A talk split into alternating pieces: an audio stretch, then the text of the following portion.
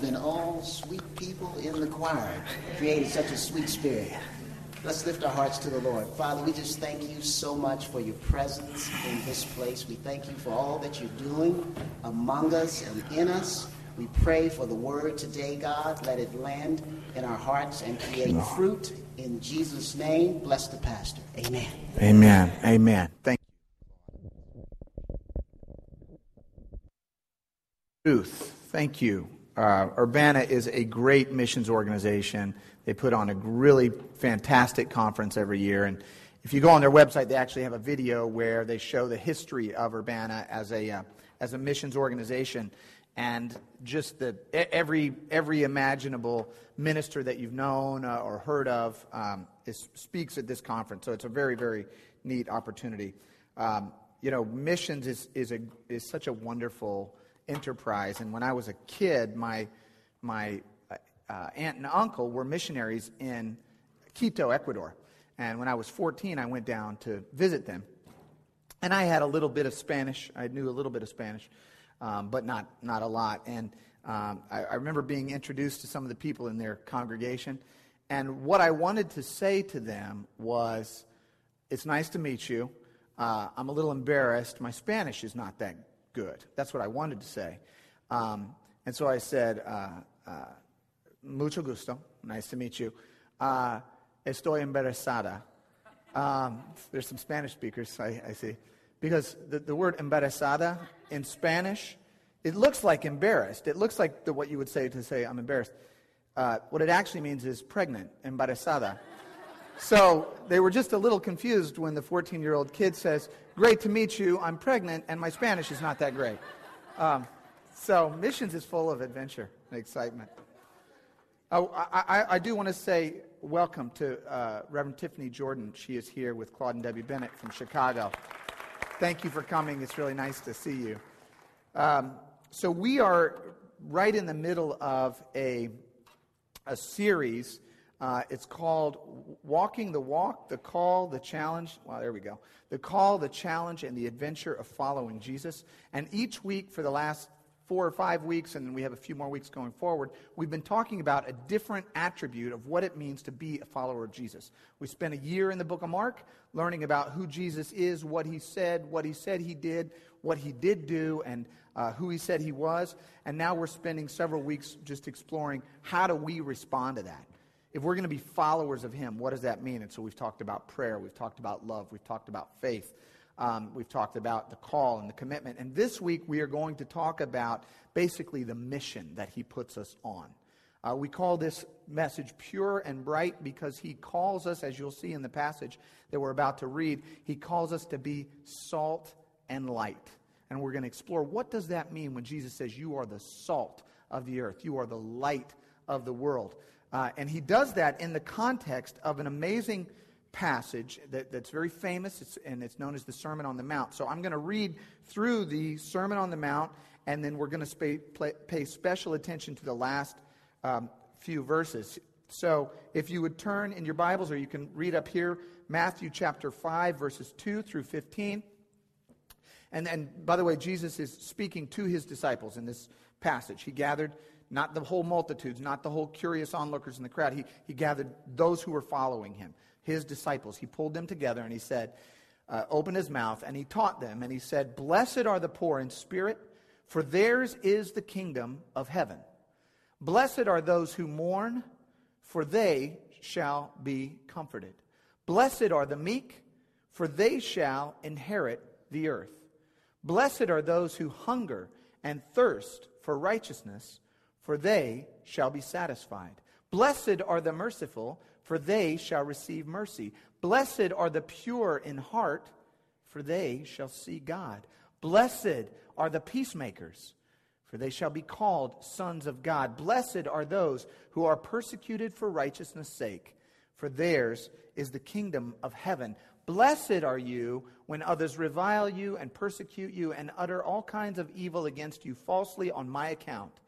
Rejoice and be glad, for your reward is great in heaven. For so they persecuted the prophets who were before you. And here's the part that we want to really focus on for today. You are the salt of the earth. But if the salt has lost its taste, how shall its saltiness be restored? It is no longer good for anything except to be thrown out and trampled under people's feet. You are the light of the world. A city set on a hill cannot be hidden, nor do people light a lamp and put it under a basket, but on a stand. And it gives light to all in the house. In the same way, let your light shine before others, so that they may see your good works and give glory to your Father who is in heaven. I mean, really, do you need to preach a sermon after that? I mean, can you just say amen and let's have a prayer? Um, what's amazing about this passage, I mean, there's a lot of things that are amazing about this passage, but what, what is interesting there at the very end is he gives, he gives, Jesus gives these two identifying affirmations. It's not something he's asking us to do or commanding us to do. He's telling us who we are. He says, he doesn't say, be the salt of the earth. He says, you are the salt of the earth. That's who you are. You are the salt of the earth, and you are the light of the world. And these two affirmations, if you look at them in the scripture, they're parallel, and underneath each one of them is a warning. Okay? Here's an affirmation You're the salt of the earth. But I just want you to know if the salt doesn't have any flavor, if it doesn't have any savor, if it doesn't have any tang, what good is it? And then he says, You're the light of the world. But if, if that light is hidden, what good is it? Don't hide the light. So, um, there are a few themes that I just want to explore uh, quickly today um, in the next few minutes that I, I, just think that as followers of Jesus, those of us who are, who are attempting or committed to or striving to be followers of Jesus, there are a few pieces in this scripture that I want to, that I want to pull out. Um, the, first, the first sort of attribute, or the first sort of um, theme in this scripture is that you and I, as followers of Jesus, are different in some way than others. We are different in some way than others. I just kind of like that picture. This guy is just. Um, everybody likes to fit in, right? Nobody likes to be different. You don't like to walk in somewhere and go, ah, I'm the only one that's, you know, wearing a vest, for example. No, I'm just kidding. Um, uh, you know, you like to go somewhere you like to fit in. When I was in college, I was a religious studies major, and one of the things that I like to do is, is that I, I, would go into different places of worship, different, you know, completely different religions and different ideas, and, and I would go and I would sit in. Um, uh, and I remember one time there was a there was a synagogue near my house, Hillel Synagogue, and this was in Mizzou. And uh, there was a synagogue there, and I thought, you know what? I'll come a few minutes late. I'll just slip in the back and I'll just observe and just see what what this service is like. So that's what I did. Um, but rather than sort of just slide in and like nobody noticed, I, slid, I walked in the back door and literally every head turned. Okay? Why? I'll tell you why. Because there were nine people in that congregation. Nine. Okay? So, first of all, it's small. But second of all, and more importantly, for this particular synagogue, for them to be able to open the Torah, roll open the, the scroll, they needed a quorum of 10 people. So when I walked in, everybody's like, number 10 is here. We can have church, we can have synagogue. So, and I'm going, hey, hi everyone. And I, I remember this very distinctly. The rabbi literally comes off of the stage, runs back, comes up to me, and I, I'm thinking, you know, he's just going to greet me or whatever. And he says, You are Jewish, right? And I go, um, no, I'm not. I'm sorry. He turns around, he goes, he's not Jewish. And everybody's like, oh, man, are you serious? We can't, not, you know, a Gentile doesn't make a quorum. We can't. So, so, so now we're all sitting there, and everyone is kind of like looking at me like, I can't believe you're not Jewish, man. I mean, we could, we could open the Torah if you would just be Jewish, and you're just sitting there, a Gentile. And then what was, what was really interesting was shortly after that, like maybe two or three minutes after that. So there, there was some discussion. You know, it was very loose. It was very free, free floating because we couldn't, we couldn't do the thing. But so a few minutes after that, a woman walks in the door, and half of the congregation went, okay, great, we've got a quorum. And half of them said, no, because a woman doesn't count for a quorum. Yeah, they had different views about whether a woman counted as a quorum. So then they started to argue amongst themselves, and the Gentile just sat back and just watched. Uh, and what was interesting is that the, the, the, more strict of them, the ones that thought, well, you know, a woman doesn't count for a quorum, were also the ones who most desperately wanted to open the Torah. So they're like, okay, twist my arm. Okay, I, I don't agree with you, but okay. So anyway, they opened the Torah and they had service. and It was very interesting.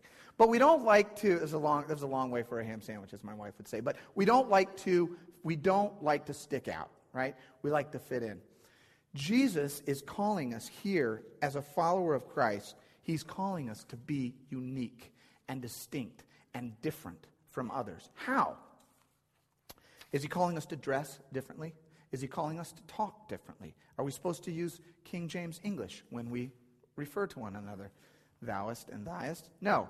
Uh, does he want us to make sure that we have a Christian bumper sticker? It's good if you do, it's fine if you do, but that's not what he's saying. He wants us to be different. How? We are different because of the way we think. Romans 12:2 Do not be conformed to this world, but be transformed by the renewing of your mind, that by testing you may discern what is the will of God, what is good and acceptable and perfect. Remember, this gospel is a countercultural revolutionary movement. We don't just fit in. We think differently. We think differently because our affiliation and our ultimate allegiance is to a king and a kingdom that is beyond the kings and kingdoms of this world. So we, when, when others retaliate, we forgive. That's what he's calling us to do. When others strive for fame, you strive to serve. When others seek to amass wealth for its own sake, we seek to amass it so that we can wisely steward it, so that we can give it away. When others seek self aggrandizement, you seek righteousness. When others hedge, we speak the truth. This is what we're called to do. I'm not saying we do it perfectly, but this is what Jesus is saying. When others hate their enemies, Christian, love your enemies. When others help those who help who can help them back, Jesus says, help the person who cannot do anything for you, expecting nothing in return. Um, when others take, you sacrifice. When others attack, you turn the other cheek. The, the, the world of the gospel is upside down, right? We become great by serving right? We instead of instead of you know pride cometh before a fall, um, and when we are meek, we inherit the earth. I mean, the whole thing that he's saying leading up to this is here's how you're different. You're reverse of what the expectations are in the world. There's a there's a there's a way that I want you to be in the world that is very different and distinct and salty and bright. Um, 1 Peter 2 9 uh, uh, says, and I don't have that scripture on here, but it says, You are a chosen people. You are a royal priesthood, a holy nation, God's special possession, that you may declare the praises of him who called you out of darkness into his wonderful light. He's calling you to be different. So, being different for the sake of being different is not all that great, right? How does he want you to be different? He wants you, and he uses this, this image, this metaphor of salt. He wants you to permeate and transform the world in which you live. You're not to be different just for the sake of being different. You're to be different to transform the world in which you're living. Um, what is this metaphor of salt? Uh, it's, it, it, you know, if I were to come to you today, it wouldn't be, it wouldn't be a great uh, compliment for me to come to you and say, hey, man, I just want you to know you are sodium chloride, man. Right? Right? You are salt. That doesn't, that doesn't hit us. That doesn't make us go. That's not a very inspiring thing to say. But when Jesus said it at, in the first century, it meant something. And here's what it meant. Um, I want you to notice this. We get the word salary. Our word salary comes from the Latin salarium.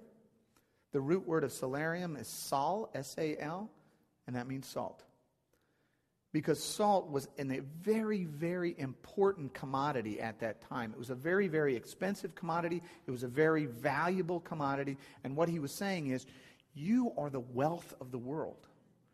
You are highly valued. You are an extremely important, valuable commodity in this world. Um, why? Why was, why was salt so precious? Remember, this is when he's talking, when Jesus is talking, and, it, and it's good to go back and try to figure out, you know, these metaphors and these analogies that he's making in context so that we can translate it to our day. When, when, in, when Jesus was talking, there was no refrigeration, there was no freezers, there were no freezers, there was no electricity. So the way people would keep food, I mean, it, it, and this could be a matter of life and death for people, because the way they, they would preserve food is that they would take salt and they would rub it into the food, and that would stop the food from decay. That would preserve the food. So if you are a first century shepherd and you're going to kill a lamb for your family or a couple lambs for your family, if you can't preserve that food for when the drought comes or when the downtime happens, then you're going to be in, in big trouble. And so Jesus said, you know, that, that's why salt was so precious because it was life and death. And so Jesus is saying, I want you to permeate your society, your culture, your community. And I want you, when that, commu- when that society and that community is on, a, uh, is on a slope of atrophy and decay, I want you to be rubbed into there. And I want you to transform, permeate, and redeem that culture, redeem that world that you are a part of. He doesn't want you to remain in the salt. A lot of Christians we're salt, right? We're the salt of the earth. Let's all get together in the salt shaker and hang out, right? The, the salt in the salt shaker does nobody any good. He wants us out there integrated into our world, in our community, working hand in hand with people who may not look like us, may not talk like us, may not think like us, but we're in there being salt. We're in there rubbing it in, rubbing into our community and being a, a, a, a, pres, a preservative right? To redeem the world, to redeem the culture. Um, when, when life and, and you know we tend as humans we tend if we don't if, if we're not activated we tend to atrophy right if you don't actively use your muscles they just kind of get weaker everything in life tends towards decay and atrophy and jesus is using this metaphor to say, I don't want the world to decay. I'm putting you in the world so that you can redeem it and restore it and transform it and make it better. One thing I love about our church being right here in the heart of the Delmar Loop in the Tivoli is that we're, you know, and I, and I'm, it's great to have church buildings too, but it's, it's just cool for us, I think, to be right in the middle of the loop in a movie theater where we're saying, hey, we are Christians, we're followers of Jesus, but we're just right here in the middle of it. We're just right here in the middle of our community. And we're here, we're just to we're to dig in and we're to do what we can to make this a better place, to make to transform this world. Um, Jesus says, I want you to be the vanguards, the harbingers of peace and love. I want you to be the leaders of long suffering and kindness and meekness and gentleness and patience. I want you to be out there transforming your world. You are the salt of the earth. How do we do that? Where do we start? We can start in our home. We can start in our relationships. We can start in our self. You know, when, when we have something atrophying, decaying, dying inside of us, this is when we say, wait a minute, I'm salt. All right, I'm salt. I might need another brother or sister to come along and help rub, rub against me to make me remember I need to change. Right? I've got, and I, have got um, some guys, and, and I, I strongly recommend this to, to, to whoever, to everyone. But I've got some guys in my life that are my account, what I call my accountability partners. All right? These guys are in my world. They know my business. I know their business. They're Christian guys. They're elders at other churches. And we get together every couple of weeks and we just say, okay, here's what's going on in my life. Here's the stuff that I need prayer for. I need to work on this. I'm, I'm not doing great in this area, or I'm doing okay in this area, but I could use some help. You know what I mean? I mean, if we don't have that, then we will slowly atrophy. Those things, those boundaries that we put up, those can kind of crumble. You know, we need each other to build each other up, to stir each other up to good works, so that we can go out into the world and be salt to people who are not followers. Um, I'll just give you one quick example um, and, and, this is just a business example. This isn't a this isn't a spiritual example. But uh, has anybody ever had Domino's pizza? Domino's? Yeah. Well, in, in, in 2009, there was a survey conducted. And Domino's Pizza, where they asked people, you know, whose, whose pizza do you like the best and whose do you like the least? And I was surprised that Imo's wasn't number one. I'm like really bummed out because I used to be a, yeah, I used to be a pizza delivery boy for them. But anyway, um, Domino's was at the very last of the list, tied with Chuck E. Cheese. Um, the comments about it, the, the, number one comment that they would get about Domino's in 2009 was that the crust tasted indistinguishable from the box in which it was served. Um, so, so they hired a guy, J. Patrick Doyle, who came in and he said, rather than, you know, deny, rather than hide, rather than obfuscate, rather than sort of skirt the issue, he reached out and said, What's wrong with our pizza? And he got a lot of emails. They got a lot of emails. And they started revising and changing and fixing the problem.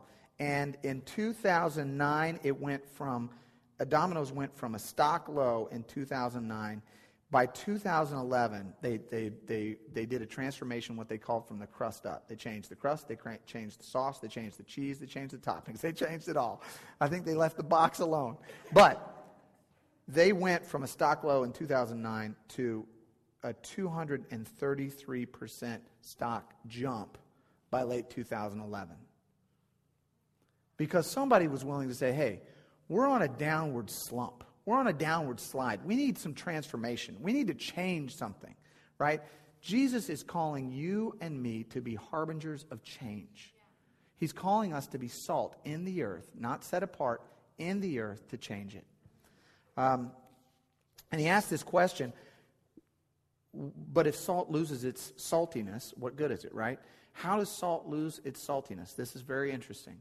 Because salt is made of sodium chloride, it's a chemical compound, it's a stable compound. It doesn't just not be salty anymore.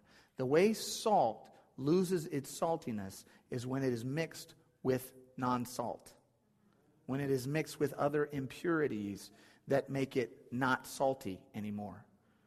The first century Jews got their salt from the Dead Sea. The rain would come, the floods would rise. The Dead Sea is a quarter salt.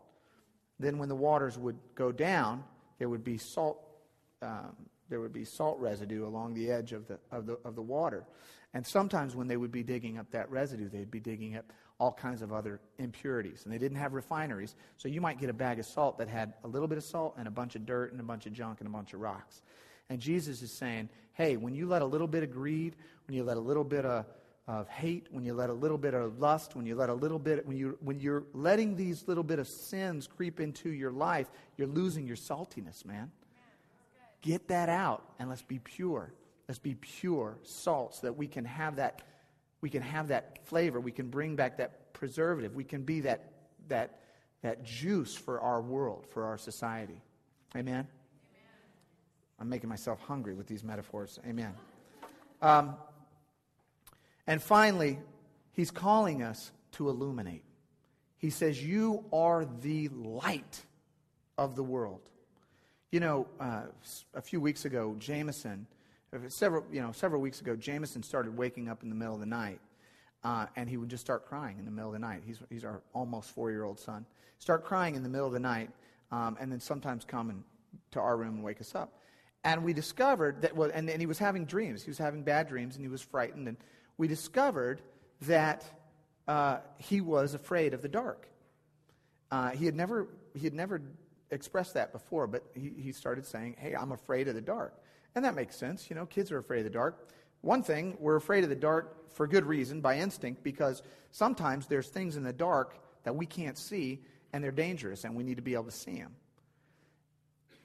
But sometimes we're afraid of the dark because we're imagining that something is there, and in fact, it's not. And when the light comes on, it exposes both that which is dangerous and that which is in our mind that we think is dangerous that isn't real. Right? So what we did, someone, and so we were kind of leaving the door cracked and trying to leave the, the, uh, the shade open a little bit so the light from the outside could come in. And I can't remember who it was, but somebody said, hey, why don't you get him a night light? And I was like, man, that's genius. Uh, so we got him a nightlight, and it's completely alleviated the problem. The light drives out the darkness. now he can look around and he can see, oh, okay, that, that's not a monster over there on the wall. There's no, there's no monster there, right? Light and darkness are incompatible, and light dis- makes darkness go away. Um, Jesus, remember, throughout the scriptures says, Jesus says of himself, I am the light of the world. I'm the light of the world, right? And now he's turning to his disciples and he's saying, You are the light of the world. Why? Because my light is in you. Don't hide that light. Do not hide that light. Don't put it under a basket. Don't put it under a bushel. Let it shine. Let it shine.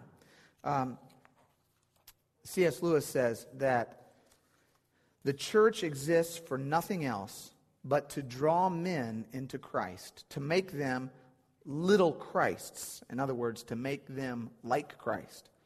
If they are not doing that, all the cathedrals, clergy, missions, sermon, even the Bible itself are simply a waste of time. God became man for no other purpose. He became man to transform us into the image of Him so that we can be like Christ to our world. Now, when, when I say let your light shine, that doesn't mean you need to, you know, get a bullhorn and start, you know, turn or burn preaching on the street. What it means is you want to live such a life in your word and your deed that people go, man, there is something unique, something different, something powerful about that person. And notice that the, the context in which he says it, he, he says, you know, the, the, the meek shall inherit the earth. And he goes down this list. And then he talks about when you are suffering, when you are challenged, rejoice. Rejoice. Because part of being a light is not just being joyful in the good times, it's when you are struggling and you are there are challenges and there's hurt and there's pain and there's suffering and there's breaches in relationships and things aren't going right and things are hurt hurting you. When you are in that state and yet there's still a glowing ember of peace and hope and trust in God that's when people go man there is something different about that person I want to glorify whoever it is that's in that person's heart. That person must somehow have a connection with God that I don't have. Because if I was going through that, I couldn't be joyful. So he's calling us to rejoice in our struggles, rejoice in our pain.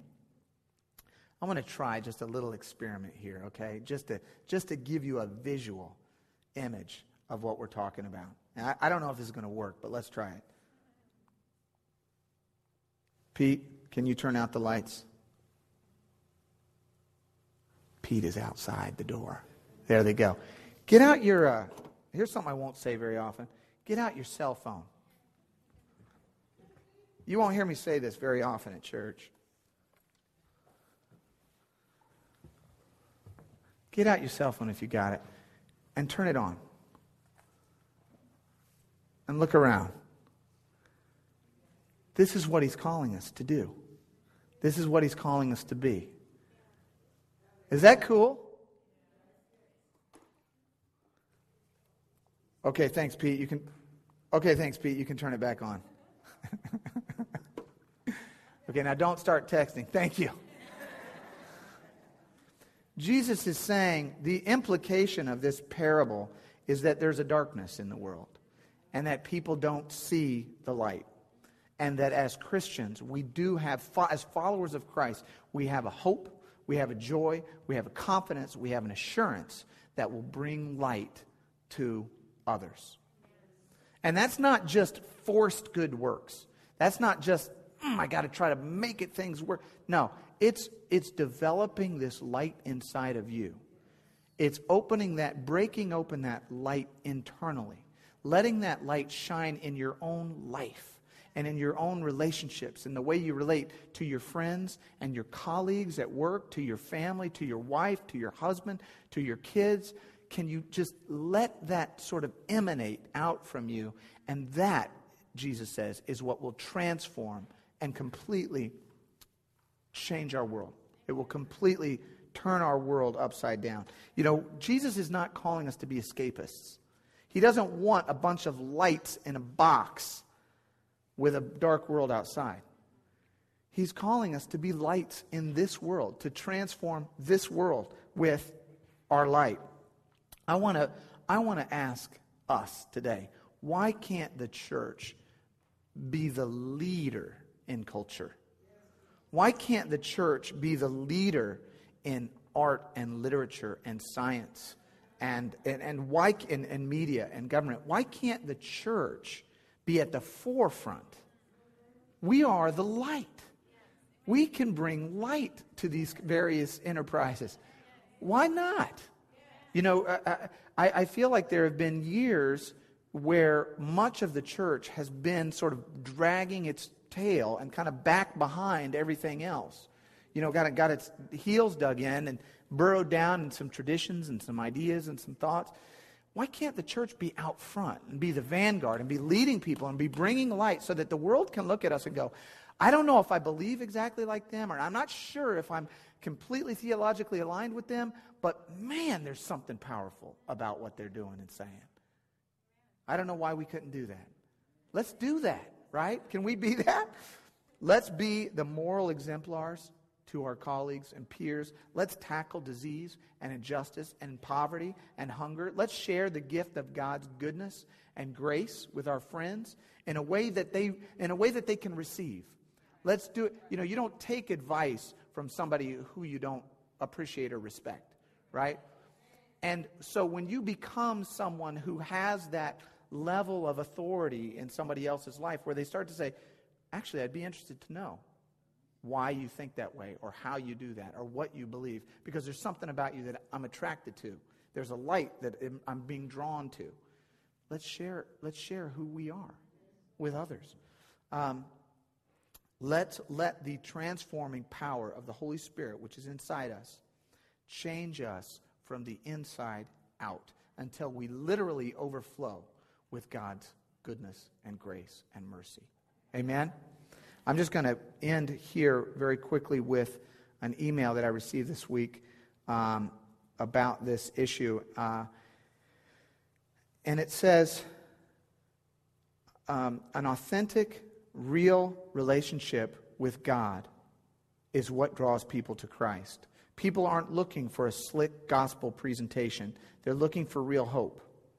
Only God can give them that. And one of the ways He does it is through His Spirit, which is alive this moment in me. That spirit, when not quenched by my exhaustion in the rat race, or my distraction with Facebook, or my desperate need to be approved of by others, is enough.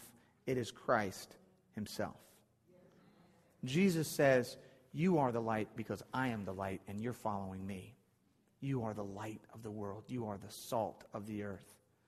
Let me just challenge all of us today. This week, as we interact with all of the people around us, think of yourself as the vanguard of Christ, of the, as the emissary of Jesus, as his disciple who is being sent out into the world to love, to transform, to have peace, to bring peace, to bring justice, to bring mercy, to bring love. Think of yourself as being on a mission, on a mission this week in all of your interactions. Now, it's not, you're not going to be perfect, but, tr- but just think, orient your mind, be transformed in your mind to think of yourself as an emissary of Christ. See if that doesn't change the way you interact with your kids and your wife and your friends and your colleagues and your, you know, your family and your coworkers. Think, just, just try it this week, right? And let's just slowly, day by day, person by person, moment by moment, transform the world that God has given us. Amen. Let's pray.